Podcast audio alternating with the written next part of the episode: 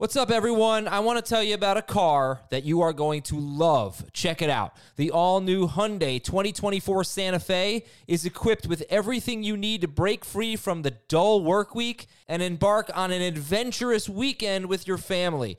The all new Hyundai Santa Fe's features like available HTRAC all wheel drive, standard third row seating. I love that. Available dual wireless charging pads ensure that you can take on any adventure.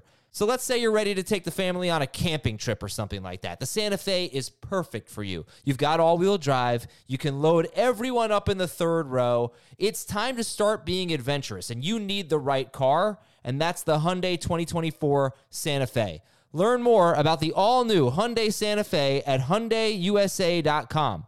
Call 562 314 4603 for complete details. This is Fantasy Football Today from CBS Sports. On his way to the end zone. Tell you what, that was a spectacular play. It's time to dominate your fantasy league. What a play! Off to the races. Touchdown. Oh, he's done it again. Now here's some combination of Adam, Dave, Jamey, Heath, and Ben. Monday afternoon show here. Adam Aizer with Chris Towers. Going to be joined by Jacob Gibbs with some advanced stats a little bit later in the show. You know how we do it on Monday afternoon. We talk about the big topics, but we give you kind of the nitty gritty, some things that you don't get to hear, um, you know, on the on the full length show on Sunday night. And Chris has some great stats. Jacob ha- has some great stats for you. And yeah, we're to break it down. We got some injury updates as well. Afternoon there, Chris. Fun game last night. Very, very fun game for everyone except me, who spent the off season and week one talking about how Clyde Edwards-Helaire still has upside and that he's a good pick. And I look dumb. And I feel dumb, frankly, Adam. You shouldn't feel dumb. And No, you don't I look mean- dumb. No, you know, he. uh The story's not over yet. It's two games. I think the Darrel Williams getting the goal line carry that was just a knife Crushing. in the heart. Just Yeah. And then no targets. Like I, I could deal with him fumbling the ball away or not running the ball well, but ah, week one, there were reasons to like the role. He ran a bunch of routes, got some targets. He didn't get any goal line touches, but on all their plays inside of the 10 yard line, he was on the field. yeah. well. Yeah, That's- tough game for him. How I feel now. Two fantasy points. Two It's not what you want. It's not. It's not. I agree with that. It's not what you want from Clyde Edwards-Helaire. And overall, the year two running backs have been either out for the season or disappointing. Well, DeAndre Swift's been the best. Jonathan Taylor has been all right. John, Not- DeAndre Swift hasn't had a chance to disappoint us yet. Uh, yeah. Well, you know, week did one was one great, chance. but you know, anything can happen. Yeah, but Gibson, I know people are frustrated with Gibson, and obviously Akers and Dobbins are out for the year, and James Robinson got his opportunity again, and he's been he's been bad. Um, all right, so let's talk about this game. Baltimore 36, Kansas City 35. Also coming up today, we are going to talk about the Saints offense, the tight end position, uh, Saquon Barkley, Ezekiel Elliott, and AJ Brown. Those are our five big topics, and what Matt Nagy said about his quarterback situation for the Chicago Bears as well.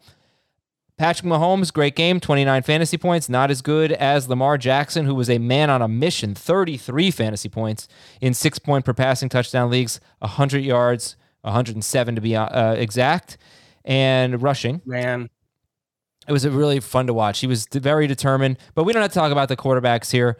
Any, well, I, I just Yeah. I opened the week with Lamar Jackson as my number one quarterback, and then I ended up dropping him to four because I let everyone get in my head about all the injuries and.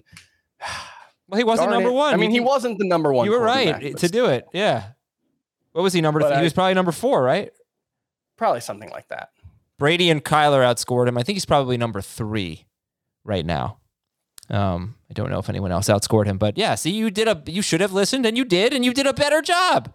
Way to go! See, don't feel he dumb. is number three. Yes, just ahead of Daniel Jones, as we all predicted. Who they almost had the same amount of rushing yards. Yeah, All right, so Jones would have had more if not for the holding. Yeah, you're right. He would have beaten. He would have uh, been the top rushing quarterback. Uh, let's talk about Clyde a little bit more. Clyde, Saquon Barkley, Antonio Gibson. Rank them. Clyde, Saquon Barkley, Antonio Gibson. Rest of season, I would go Saquon, Gibson, Clyde. I think they're all probably still in the top 16 to 18 rest of season. I think Barkley probably closer to top 12. I think Gibson maybe a little lower than that, and then Edwards behind them. Um, I have more faith in Barkley than than the other two because I have more faith in the role that he's playing uh, or and likely to play moving forward. In a PPR league, would you rather have Myles Gaskin?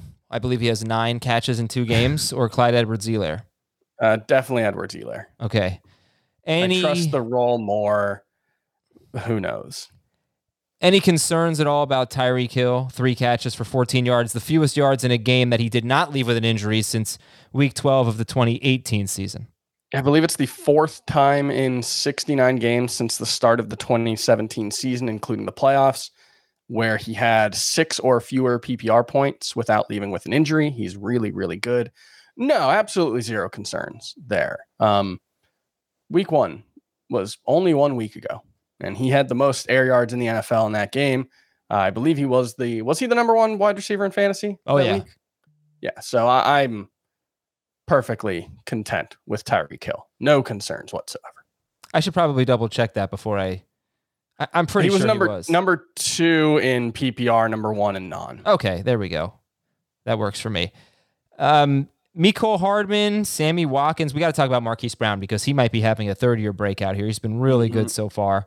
Um, but Hardman is 59% rostered. He had eight targets, five catches for 55 yards. He only had three targets in week one. Sammy Watkins had seven targets. He has 15 targets in two games. He didn't do much with them in this game. He had a drop as well. Uh, if you saw both of them on waivers, who would you pick up, Hardman or Watkins? And do you think that either of them needs to be picked up? I think they're probably fine where they are. Um, I would rather have Hardman, but I don't feel particularly strongly about that. This is, um, I mean, we know, like, okay, Mecole Hardman, maybe he's the number two wide receiver, but even that's not 100% clear right now. Um, but he's definitely the third option, and it's very concentrated between Travis Kelce and Tyreek Hill. So I just, I, I think Hardman can be good, but I think the the path is fa- fairly narrow for him to be really good. Like I think it's go- going to have to be like a DeSean Jackson type of season where he you know, hits a few big plays. He's, you know, boomer bust. I think that's the path forward for him. And nothing that we've seen so far should make you feel much more confident that that's going to happen, I think. Yeah, I'm honestly, if you get eight targets from Patrick Mahomes, I'd like to see you do more than five catches for 55 yards. Not that that's yeah. terrible, but you know, but Byron Pringle had a huge play, and Demarcus Robinson had a huge play. Disappointing that Hardman didn't. Uh, a lot more to talk about with the Ravens. But when you look at their passing game, right, Lamar Jackson threw 26 times. And this is something that Andrews didn't have to deal with last year. It was Andrews and Brown, two years in a row, Andrews and Brown getting like half the targets, basically. And now Sammy Watkins gets eight targets and seven targets in two games. And Andrews is off to a slow start. You know, are you downgrading him at all, or, or you know, what's your what are your thoughts on Mark Andrews right now, who through two games has eight catches for seventy-seven yards on ten targets?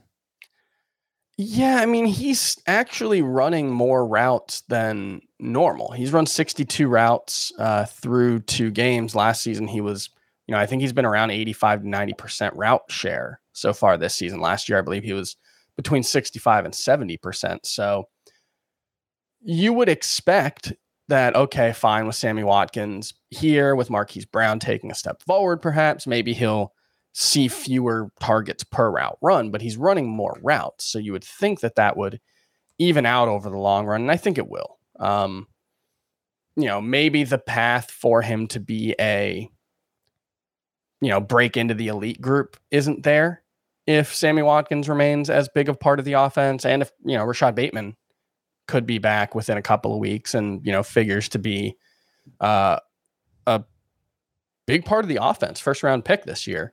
Um, you know, maybe he doesn't have that path, but I, it's hard to see him not being a top six tight end. Like he's sixth in uh, routes run right now. So I think that makes sense. Okay. So then Kyle Pitts or Mark Andrews rest of season? That I I think I would still go Andrews, but I think it's really close. But it was close before. I'll ask you about Hockenson a- after tonight, obviously, because you know all of our opinions are going to change. And we'll finish with the running back. Well, Marquise Brown. All right, so you mentioned Rashod Bateman, right? Marquise Brown was only started in 13% of leagues. He had six catches, 113 yards, and a touchdown. He just looks really good, really comfortable out there. Um, and maybe he's putting it all together. And he finished pretty strong too. But do you think Yeah. he can? Do you think he can continue to be a must start guy? I mean, so far he's performed like a must start guy. When Bateman comes back, I'm not really that concerned about it. I don't know. I feel like this is this could be just a he could just end up being one of the best values. He was not even a top 100 pick. He was hurt in the preseason. Yeah, and it's you know, uh, did he did he leave this game at some point for a couple of snaps? I can't remember, but um, I don't no, he had the ankle injury coming off of week one, was what it was. But he, Yeah. he looked great yesterday. You know, th- this was the thing that was frustrating about Brown last season. Is early on in the season, he was getting a ton of targets. He had like a twenty five percent target share. He was being used like a number one wide receiver. He was getting a bunch of downfield throws. It was a really valuable role, and he just wasn't hitting. Him and Lamar Jackson just couldn't get on the same page. We saw in the second half of the season, and then in the postseason. I think the final eight games, Marquise Brown was on pace for over a thousand yards and like nine touchdowns. So this is mostly just continuing what we saw in the second half, but it's also a continuation of the role that he had carved out in the beginning of last season that he just wasn't turning into production. So I think there's a lot to like here. 188 air yards through two games is pretty solid. Uh, 12 air yards per target. I think that actually might be lower than it was last season. Um, I don't. I don't think I would use the term must start, but I think he's probably. I haven't done my week two, three rankings yet, but I would imagine he's going to be in the top 36. But this is something that Dave Richard talked about during the preseason that the last eight games of the season, which were mm-hmm. very good for Marquise Brown, you know, a pretty touchdown heavy. It's not like he had a ton of yards. That kind of is a product of the Ravens offense a little bit, but his A dot went down. Okay. So he mm-hmm. wasn't just this downfield threat like he was, they were not connecting, as you mentioned in the first half of the season. Well, so far through two games, eight yards and 8.1. That's his A dot in two games in 2021. So that has continued, and that's probably a good thing. I mean, I know everybody likes air yards, but it worked out better last year when he was being targeted on shorter routes, and I guess that's what's happening here as well. And they are taking some deep shots with him too. Yeah, I Um, think that's the key is that it's a lot harder to be a consistent fantasy contributor if everything's downfield, if it's all 25 yard targets, because those are inherently low percentage targets. You're talking, you know, on a 20 plus yard down the field pass, probably a, com- a completion percentage around 40% most of the time. And so that's it's it's frustrating when you have just that kind of role. But when you start to mix in some of the shorter and intermediate routes, that's when you start talking about a guy being used like a legitimate number Yeah. one wide receiver. That's Yeah. the difference for me between like DJ Moore last year and DJ Moore this year as well. Yeah, so it's good stuff for, for Marquise Brown, and he's 82% rostered. So if, if he's available, that should be closer to 100%, I think, at this point. Finally, we got to get Jacob Gibbs on the show here. So uh, before we do that, talk to me about Ty'Son Williams and Latavius Murray. Devonta Freeman only had two carries, but Ty'Son had 13 carries for 77 yards. He had two catches. He also fumbled. It ended up being a touchdown for the Ravens. He fumbled just short of the goal line. They recovered and scored. Latavius had a rushing touchdown. That's two in two games. It's so obvious who the better runner is here. You know, I, I mean, I'm, I, I like Yeah. Ty'Son Williams. I, I just hope that they stick with him. He fumbled on on his. It wasn't the first drive of the game because they threw the pick six, but right after that he fumbled and they stuck Mm-hmm. with him. Yeah, I I think the thing is, it's going to be a timeshare either way. Like Devonta Freeman played 10 snaps, which is actually more than I expected. Latavius was at 25. Ty'Son was at 32. So if Freeman's going to be a part of it, it's going to be even more muddled. But even if it's just Ty'Son and Latavius, Ty'Son was on the field for 19 rushes.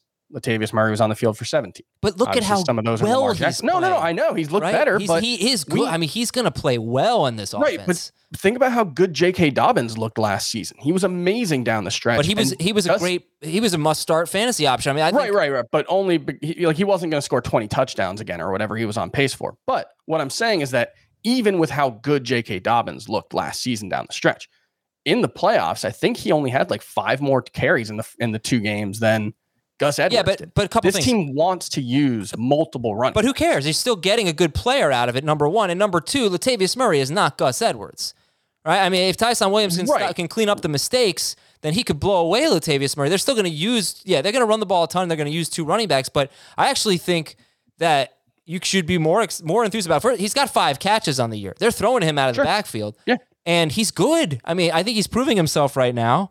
Uh, it's only two games, but he's better than Latavius Murray. So I don't disagree that he's better than Latavius Murray, and I don't disagree that he should be the lead back moving forward. I think based on merit, based on what they're likely to do, what they've shown so far, Ty'Son Williams is a lead back. What I'm saying is that there is a limit to how many carries he's of likely course. to get in any given game. Yeah, no, we all right. We probably know that. around 15. We certainly know that he's gonna he's gonna have a limit. But if he gets 15 carries a game, I mean, this guy is going to be started. And it's tough right now to find running backs that you trust. Running back already is a pain in the ass, and people are frustrated. But next week, I'm going to start. I'm probably going to start him over Clyde Edwards-Helaire. Uh, Clyde Edwards-Helaire has the Chargers, and he's at Detroit. I'm going to start Ty'Son Williams over Clyde Edwards-Helaire. I I think that makes sense. I think he's going to be in the RB two range. You know, probably the lower end with Damien Harris. And if you want to throw Clyde Edwards-Helaire after a couple of bad games, I think that makes sense. Um, I think that's the range that they're that he's go- likely to be in moving forward. I, I just, if, for me, it's just harder to see a path to much more than that consistently. Oh, that's Obviously, fine. Think, yeah. But that's fine. Uh, don't get greedy. Yeah. Don't get greedy. Yeah, like we didn't know who Elijah, this guy was. If, if Elijah Mitchell's going to be healthy, he'll be in that range. I think Melvin Gordon, Javonte Williams are in that range. I think James Robinson is probably in that range. So I, I yeah, I think he's he's in that RB two discussion. Um, and you're just it's going to come down to if he can score a touchdown, he'll get to 15 points. If not, he'll probably be around seven to nine. All right, I let's think do that's some going to be where where he's at. Some news and notes, but first, Chris, tell us how to get your newsletter. CBSSports.com slash newsletters slash fantasy football today if you want to be really specific. But if you just go to the newsletters page, It'll be right there. It is, uh, I think, pretty good. It is very good. I put a lot of work into it. I've already gotten the.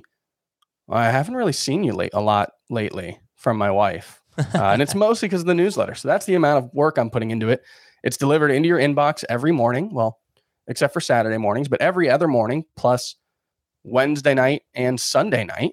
Uh, and the idea is just that it's everything you need to win your fantasy league. All the news, all the notes, all the stats you need to know, um, and plus all the great work from Adam and Jamey and Dave and Heath and everybody else on the team delivered right into your inbox. So CBSSports.com slash newsletters.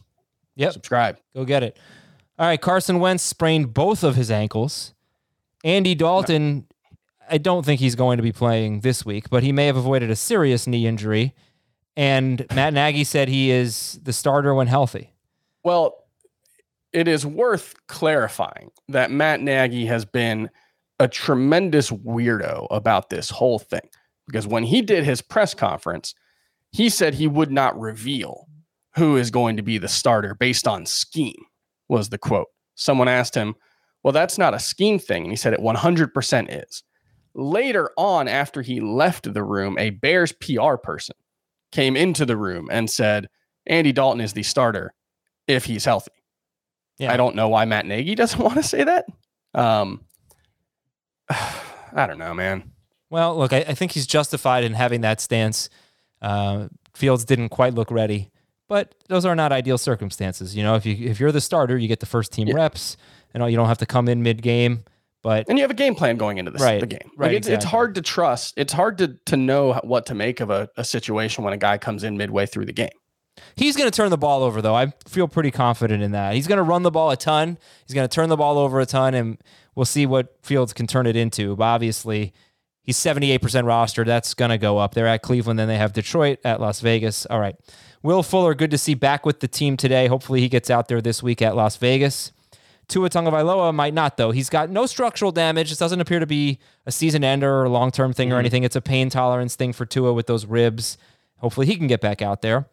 Uh, some issues in Pittsburgh. They stink right now, even though they're one and one. Their defense is extremely beat up. Their offense has been mm-hmm. really bad. And Ben Roethlisberger, he not so subtly basically said he wants to run more no huddle. I, well, maybe I'm putting words in his mouth, but he's not happy with Matt Canada's offense seem to want more no huddle.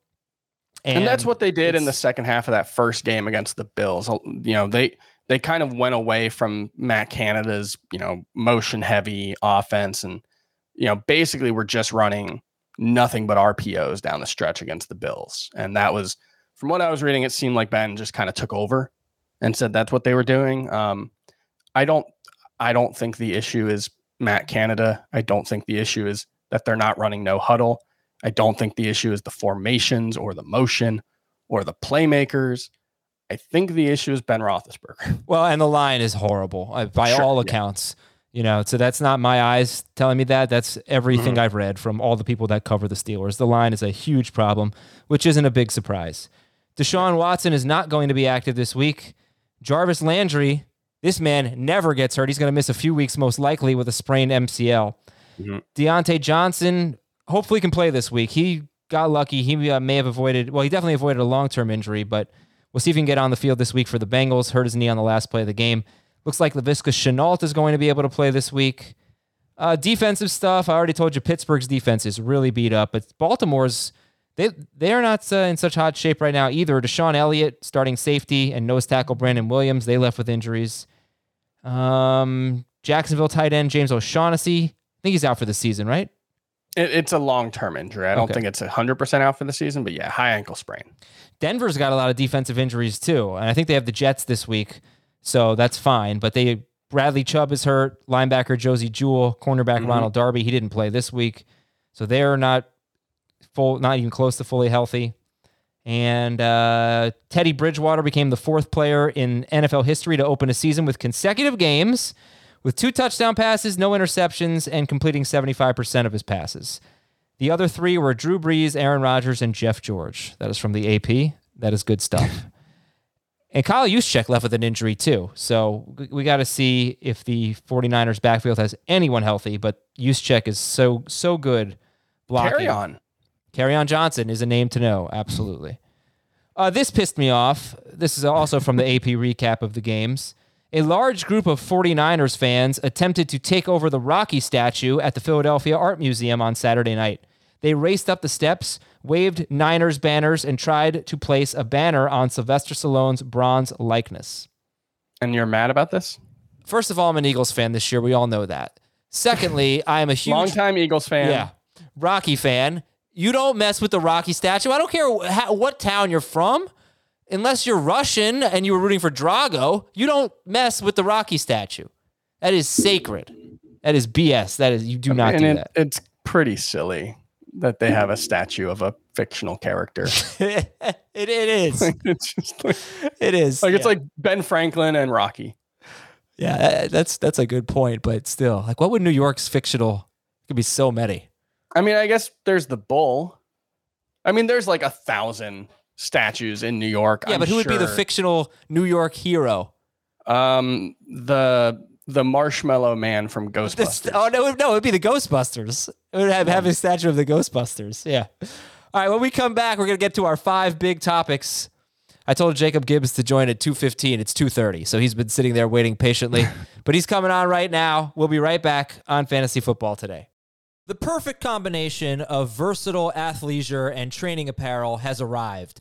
Thanks to the visionary minds of New Balance, Clutch Athletics, and Rich Paul, the designs reflect the heart of the athlete and the spirit of the community. With rising defensive football stars Will Anderson and Chase Young on the roster, Clutch Athletics brings the best innovative gear to all athletes, giving them style and performance on and off the field. Learn more and purchase Clutch Athletics at newbalance.com. Robert Half research indicates 9 out of 10 hiring managers are having difficulty hiring. If you have open roles, chances are you're feeling this too. That's why you need Robert Half. Our specialized recruiting professionals engage with our proprietary AI to connect businesses of all sizes with highly skilled talent in finance and accounting, technology, marketing and creative, legal, and administrative and customer support. At Robert Half, we know talent. Visit RobertHalf.com today. There's Jacob Gibbs. He's just chilling. King Gibbs, what's up, man? Not much. Uh, still on bed rest with this crazy injury day to day for me oh, for now. Yeah, we never talked about that. We never talked yeah, about that. Feeling? What happened? Tell everybody what happened. Um, So I think I had a trauma like injury quite a while ago.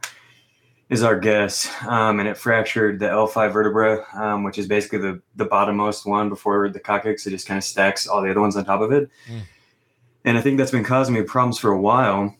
I think the main takeaway here is to listen to your body, honestly, you know, because I think I've known that I had back problems for a while, but I didn't realize it was so serious. Um, and then it got to a point I never even got an X-ray or anything.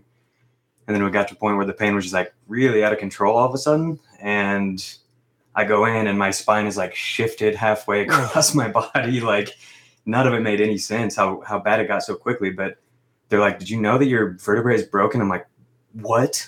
Oh, no, I didn't know that. I'm 27." Yeah, hot hot tip for some of the younger listeners out here.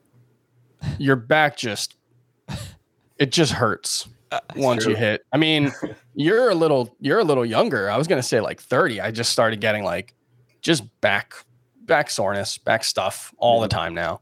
Um that's that's wild though. It's brutal. Yeah, just Larry Broken Bird, man. back. My back just straight gave up on me. Oh man, I'm so sorry to hear that. So how do you Not gonna recover from three uh, point competitions. how do you recover from uh, a fractured vertebra? Uh, physical therapy for sure. My chiropractor has been great. Um, that's gone really well. Um, I know a lot of people are like leery to do chiropractic, but I don't think that that's. Uh, I think that's pretty much unfounded. Um, and then just a lot of rest and relaxing. Honestly, you know, I think that's a big thing too. Is like if you're stressed out, that makes it even worse because your muscles are so tight. Um, Well, good thing so it's football season. No stress. Yeah, I know. No stress this time of be, year, right? Really, really busy. uh, but All right. Well, look, I'm glad you're back on. We were supposed to have you on last week. You're supposed to be on F15 and five. We haven't heard from Jacob. We did read his tweet about Courtland Sutton yesterday, so that's good. oh, nice. But it's good to have you on, and uh, you are very relaxed, like making me kind of want to take a little nap, just no chilling over stress, dude. Yeah, just chilling in the bed. Got to get back feeling good. All right, let's It's time to go. Uh, football. It's been too long. Let's go to our five big topics. Colin has our first one. If you don't have any of the top 10 tight ends, by the way, I think 10 is a little bit too many here. What do you do? Gesicki and Kmet got me a whole half uh, half a fantasy point through two weeks. And then we had a related one about George Kittle. Is George Kittle from Joe still to be considered a top three fantasy tight end? Um, slow start for George Kittle. So, Chris, why don't you address the what do you do if you don't have a top? I mean, I think it's got to be top six tight end. You know, what, what do you? Yeah, think? I think if you have what? Okay, Waller, Kelce, Pitts, Andrews, Hockenson. Andrews, Kelce or Thomas, No, Hockenson. Hockenson. I think you can throw Thomas in there. You do without. he's had two Yeah. bad games and his quarterback's hurt. I think you could throw Gronkowski in there now. Oh yeah, you okay? the he's he's fifth in the at the position in routes run. Um, yeah, I mean, I think look, Fan, I think what- Fant's going to be pretty reliable personally. While while Jeudy's out, I don't know how you feel. I, if I had Noah Fant, I wouldn't be panicking about tight end. I wouldn't be panicking. I, I wish that the the usage was better with Jeudy out. Um, you know, what did he get? Four targets yesterday. Four six five, targets, yeah. four four receptions. Yeah, it was like an eighteen percent target share. I think he'll probably be around there moving forward. Look, this is we we knew this coming in. Like tight end is never good. There are always at most six to eight, maybe ten, who are somewhat reliable. And then you're looking at, I mean, if you look at the leaders and routes run at the position right now, it's Waller, Pitts, Thomas, Kelce, Gronkowski, Andrews. That's pretty much your your top six minus Kittle. And and Hockenson's only played one game. And so. Hockenson's only played one game. So I Uh, think and I, I think you go try to trade for Mark Andrews right now, or or George Kittle. I think it's a good idea. Or George Kittle, yeah. Uh, you've got Jared Cook is sixth, Jack Doyle is seventh, Noah Fant is uh, ninth, and Jack Con- Tyler Conklin, excuse me, Yeah, is yeah. tenth. Jacob, do you It's- think George Kittle is it's bad. still a top three tight end? Uh, no, I actually, by the time the season had started, I moved Kittle down to five, which probably sounds crazy given where most people had him. Um, but I definitely preferred the target projection, route run projection for um, both Andrews and Hockenson. And then what we've seen from Kittle so far has really been pretty discouraging. Um, in 2019 and 20, he stayed in the block on just 15% of his passing plays, which is doubled through two games. It was down in week two compared to week one. So that's good, but still, like overall, that's pretty troubling that they're using as a blocker so much. You really need him running routes. And then he's just not being targeted as often. And also, his average depth of target is down to 2.4 yards Yeah. through two games, which I He's kind of playing the Debo Samuel role. it's been really bizarre the way they're using him. And like I already, like I said, was higher on Hockenson and those guys. I just feel way more secure in the role. So no, I don't think he's anywhere near a top three tight end. And also a name you guys didn't mention. I think Tyler Higbee is the answer to the first question. I would just try to get. You might be someone might drop him after last week, and if not, you could probably get him in a trade super cheap. Um, and like he's not high on total routes because LA's been pretty run heavy. Yeah. But um, in terms of route involvement, he's like one of the best tight ends in the NFL. Um, so I, I feel pretty secure in his role, and he's been someone who's been Higbee has been someone who's drawn targets at high rate historically, um, and so I would expect him to have much better fantasy days ahead. Okay. I still think you could buy low on Kittle, but that's an interesting take on him. Maybe you don't value him quite as highly as we did to start the season. But it is, yeah. I'm- Look, the, the good news is if you have a bad tight end, half your league has a bad tight end. Eh, the bad news is if you face one of those teams that has Kelce or Waller, you know, you're in a lot of Yeah. trouble. You're in a lot yeah, of trouble. I, I'll say on Kittle, I just don't know if I buy that Debo Samuel is just this complete alpha number one wide receiver who's going to get. I think he's at 33% target share through two games. I just I have a problem seeing. I I, I, I have trouble seeing that being the case moving forward. Everything we've seen from Kittle, you know, in 2019 when Debo was a rookie, in 2020 when he was playing in and out with both Debo and Aiyuk, but anytime he was on the field, he was the number one guy. He was like a 23 to 25% target share guy.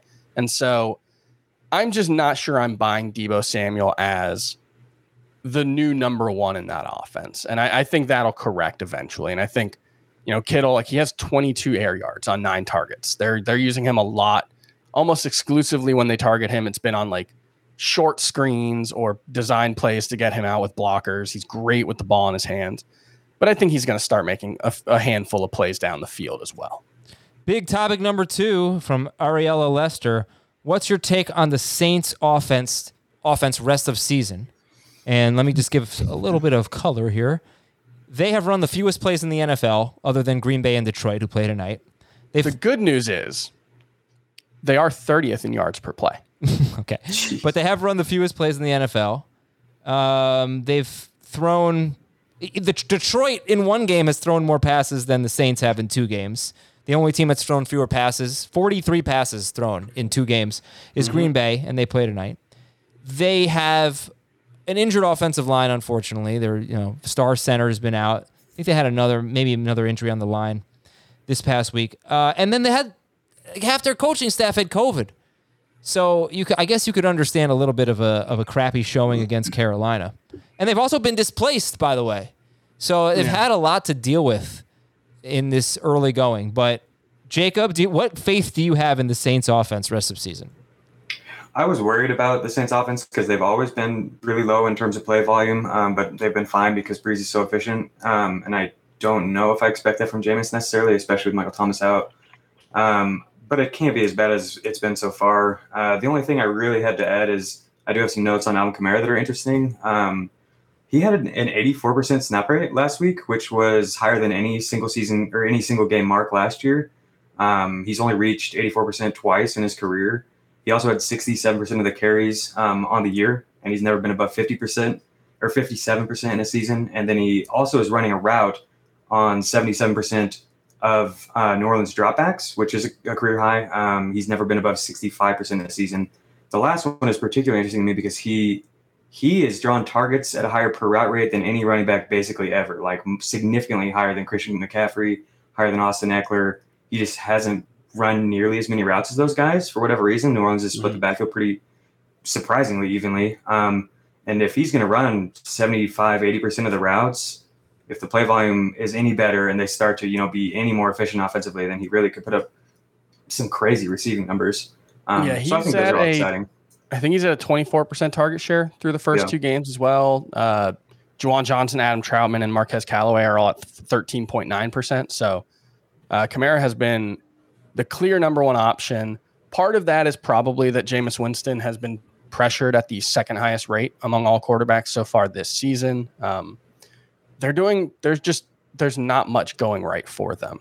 Uh, in week one, obviously, you know that was probably less true because they were so efficient turning the few plays that they had into touchdowns. But you can't count on that moving forward, as we saw in week two. Um, I will say, like, Jameis in his career has been a very efficient passer as long as you don't look at turnovers. But on a per pass attempt basis, at least, he has moved the ball really, really well. Uh, he's Yeah. got a career 7.7 yards per target, 4.8% touchdown rate. Both of those are above average. The yards per attempt, especially, is you know pretty close to elite. And so, I do. I have to think, like Jacob said, things are going to get better. Um, Mhm. But I, I don't think you can trust anyone but Kamara. Oh, for sure. And at New England next week, it might not get much better. I mean, Jameis was talking about how it was really loud in Carolina and they were having trouble communicating and he needs to speak louder. But I just think the offensive line injuries, the lack of coaching, uh, Yeah. it- Jameis is still new. They don't have good players on offense anymore. It's, He's not throwing to Mike Evans and Chris Godwin here. Uh, the offensive line's struggling. He, they weren't getting the protections right. Sean Payton was talking about that. They've got some things to figure out. It's a, a slow start, uh, but Kamara is Kamara is the one I, I think we're not really worried about, but a little concerning Wouldn't here. wouldn't be surprised if Taysom Hill got a chance soon. All right, from Luis, Saquon Barkley is he worth trading for? Is he too risky? Is the price still too high on Saquon Barkley? Uh, just keep in mind, everybody, the Giants don't have a good offensive line, but they just lost arguably their best lineman for the season in Nick Gates. Now, I don't know that he was so great, but he was something. Anyway, Jacob, what would you, how would you value Saquon Barkley right now? Um, so the one encouraging data point was he played a ton of snaps last week. It was up above 80%. Um, that's obviously exciting, but I was very bearish on Saquon coming to the year. I think I had him at like running back 18 or something. Um, I just, it's a it's a complex case that we that I made during the offseason. Basically, Daniel Jones doesn't throw to running backs. That hasn't changed so far through two games.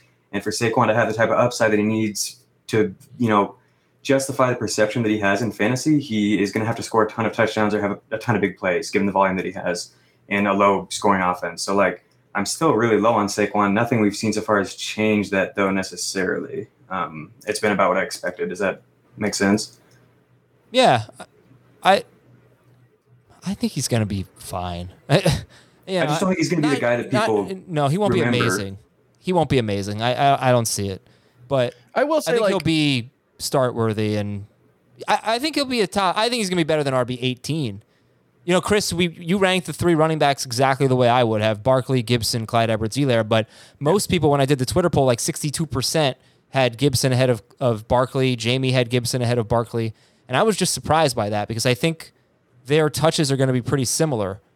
So why would people take Antonio Gibson over Saquon Barkley? I don't know. I, I, I'm confident in his touches. I will say that. I think he's going to have. yeah, and and there aren't, I don't think, going to be a lot of game plans or, or game scripts where Barkley gets phased out in the same way that Antonio Gibson did last week. Um, Gibson, I, th- I he's played one third down snap so far. Uh, no, no, sorry, sorry, he's played one snap in a two minute offense uh, through two games per PFF. Uh, J.D. McKissic, I think, is 22 out of or 23 out of 23. So I think there are situations where Antonio Gibson can get game scripted out, whereas I don't think the same as Saquon for, is true for Saquon Barkley. The point about Daniel Jones not targeting running backs as often is a, a relevant one, although I think it's going to be better than it has been. Like I think, let me look at see if I can find it, but I believe the last two seasons, the games that Daniel Jones had started, Barkley was on pace for it was like closer to 75 to 80 targets rather than over 100 like he got in that Eli Manning season. So, you know, I think you can say yes, Saquon's not going to get the same target load that he got in that one huge breakout season that we all remember, but I think it will be better than what it currently is, which is a what 45 target pace for the full season, 48. I guess 51 since it's 17 games now. I still have to get used to that. One thing I do agree with Jacob on though is he's going to have to score touchdowns to be uh, to be a must start guy. I kind of think he will. I know they're not going to have a good offense, but Daniel Jones just doesn't throw touchdowns, and Barkley's just he's just their guy. So I just feel like they're going to give him the ball. eh, you know, I, I think Like that they did with same ca- Gallman. I don't. I just think that the same case could be made for Gibson, not to you know get stuck on the Gibson versus Barkley thing, but like I think they are force feeding him. His target per run is like 28% or something. It's like double Barkley's, and they're giving the ball as often as they can, just like they are Barkley. That's basically the same case made for Barkley exists for Gibson, and he's been more efficient as a rusher and receiver through his career and plays in better offense, I think. What I would add is the 14 so the 14 games that Saquon Barkley has played with Daniel Jones, he's averaged 5.1 targets per game, which is lower than it was with Eli Manning. It was 7.2 uh, in the other 19 games in his career, but still 5.14 targets per game over the course of a 17 game season would be 87. Uh, that's per the the RotoViz game splits tool. And so I just don't think unless Washington completely changes the way their offense runs and the way they view both Gibson and McKissic, which I don't think is likely, I just don't think there's a path for Gibson to get that kind of passing game work. And I think they're probably pretty similar in the running game. That I guess if you want to give Gibson an edge in the running game, I think that makes sense. But even still, I just I think there could be like a 25 to 30 target difference between the two of them by the end of the season.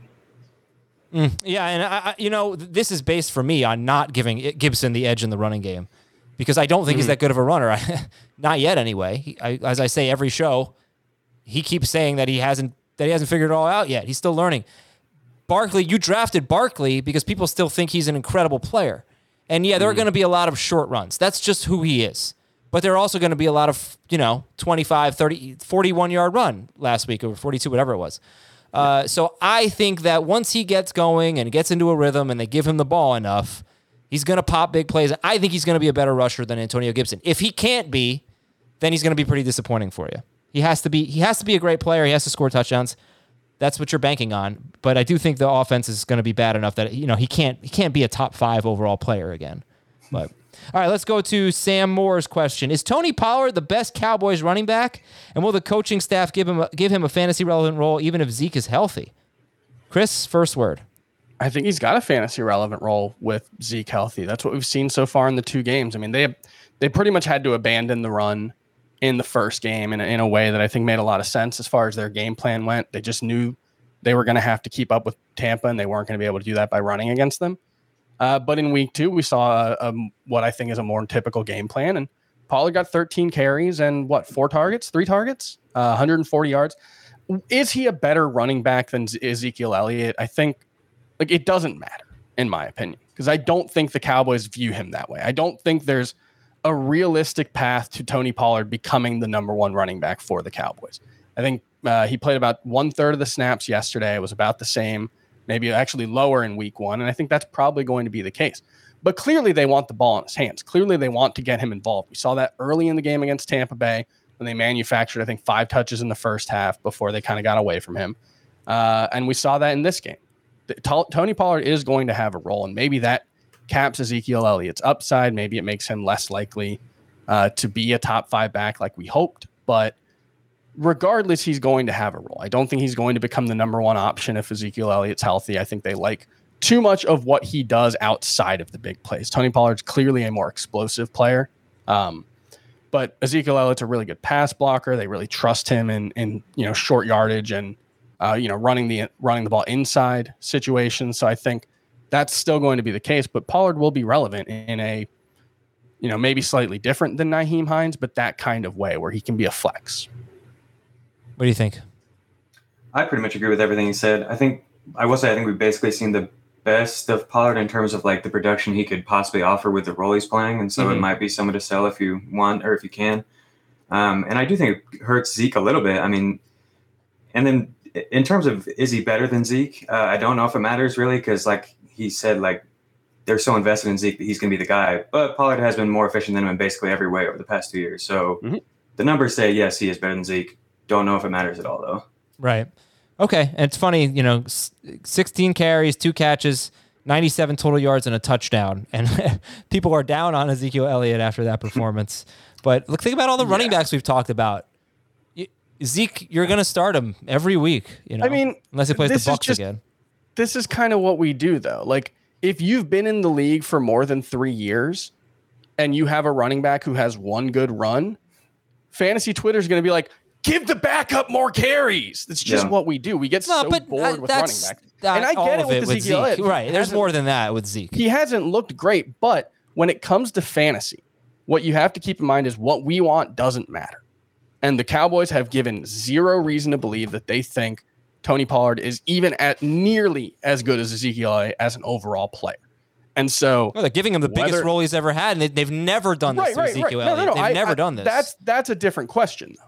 Because it's a no, I question know. We're not. Nobody Pollard disagrees with what you said. versus Nobody disagrees Well, with what I- you said. I think there are a lot of people in the who play fantasy football and who analyze fantasy football who would very much like to see Tony Pollard take over for Ezekiel Elliott. You cannot let that influence your decision making, though. Right. Okay. You have to go with what the Cowboys actually do, and they've never given any reason to believe Elliott's going to see a significant reduction in workload. Just don't fumble, Zeke, like last year. uh, all right, Dominic's last question here, last topic. Is AJ Brown already looking like a bust at his ADP, especially with his recent drops? Gibbs, what do you think? AJ Brown. I think go buy AJ Brown, people. I mean, if we're even getting a question like this, that means you need to go send a trade for AJ Brown in your league because AJ Brown's a freaking stud, and Mhm. it's crazy that people are overreacting after two weeks when we have two years of data that point towards him as being like one of the most efficient young receivers to ever play football. Um, I, there's reasons to be concerned about Tennessee's offense. The Titans are using play action like significantly less often than we've seen in the past, and that really boosts passing efficiency. So to see them not using it as often is uh, not ideal when you know with new play calling in place. Um, and then also AJ Brown is running deeper routes, and his A dot is way up, um, which could just be a product of the fact that they've been playing from behind. Um, but either way, I was hoping to see him used more in the short and intermediate areas of the field. They moved him in that direction last year, and I was hoping we'd continue to see that and continue to see his targets per run rate rise as a result. Um, but his target per run rate is actually down from 26% last year to 21.5 this year. Um, but overall, I mean, I, I'm not concerned about him. He's playing more in the slot, which I'm excited for. I hope we continue to see that. But there's not much in his data profile that's a red flag at this point. I've been surprised at how spread out their targets have been. That's the one thing I thought Tennessee was going to be even more concentrated with the addition of Julio Jones, and it was just going to be like 50% of their targets going to the two, those two guys. It's been right around 42 to 44% so far in the first two games. But no, I think there's plenty of room for both of these guys to find success. The, the Titans have been in weird situations. Like you said, they've been trailing, which has forced them uh, to get out of their, you know, 12 personnel sets that they like to run more. They've been running more three wide receiver sets. That's going to dilute the target share for the high target guys. Moving forward, when they are able to play more normal game scripts, I think we're going to see AJ Brown and Julio Jones get a significant share of the targets between them. And I think in the way that they're being used, the talent that both of those guys have, I think there's absolutely still room for both of them to be high end fantasy contributors. And like AJ Brown, it was a bad game. He had some drops. There's no question about it. I just went and watched all of his targets. There were some bad ones. He had at least two big plays that he just dropped. There was no no excuse for it. He still had nine targets and 172 air yards in a game where Julio Jones had eight targets for and 128 yards. So no, I, I'm not worried about it at all. I still view AJ Brown as a top 10 wide receiver moving forward. How about the Vikings and the Titans are both top 10 in pass attempts so far. By the end of the night, they could be as as low as top 12, I suppose, but they are usually bottom five. Uh, and Minnesota was bottom six last year. But Tennessee's bottom five, four or five years in a row. So far, they're throwing the ball a lot, um, and that's that's a good thing. But you don't know if that's going to keep up.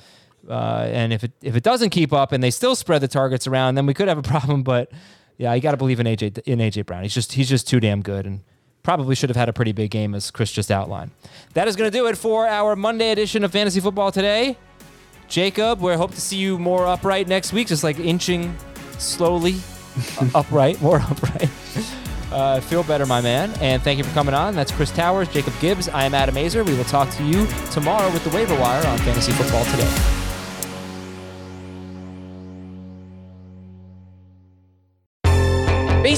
Has begun, which means you need to listen to Fantasy Baseball Today in 5, part of the CBS Sports Podcast Network. Join Scott White, Chris Towers, and me, Frank Stampfl, every Monday through Saturday as we deliver all of your fantasy baseball needs in just five minutes. We'll break down the biggest performers, news, and prospects who could make an impact this season. Make sure to download and follow on Apple Podcasts, Spotify, the Odyssey app, and everywhere else podcasts are found.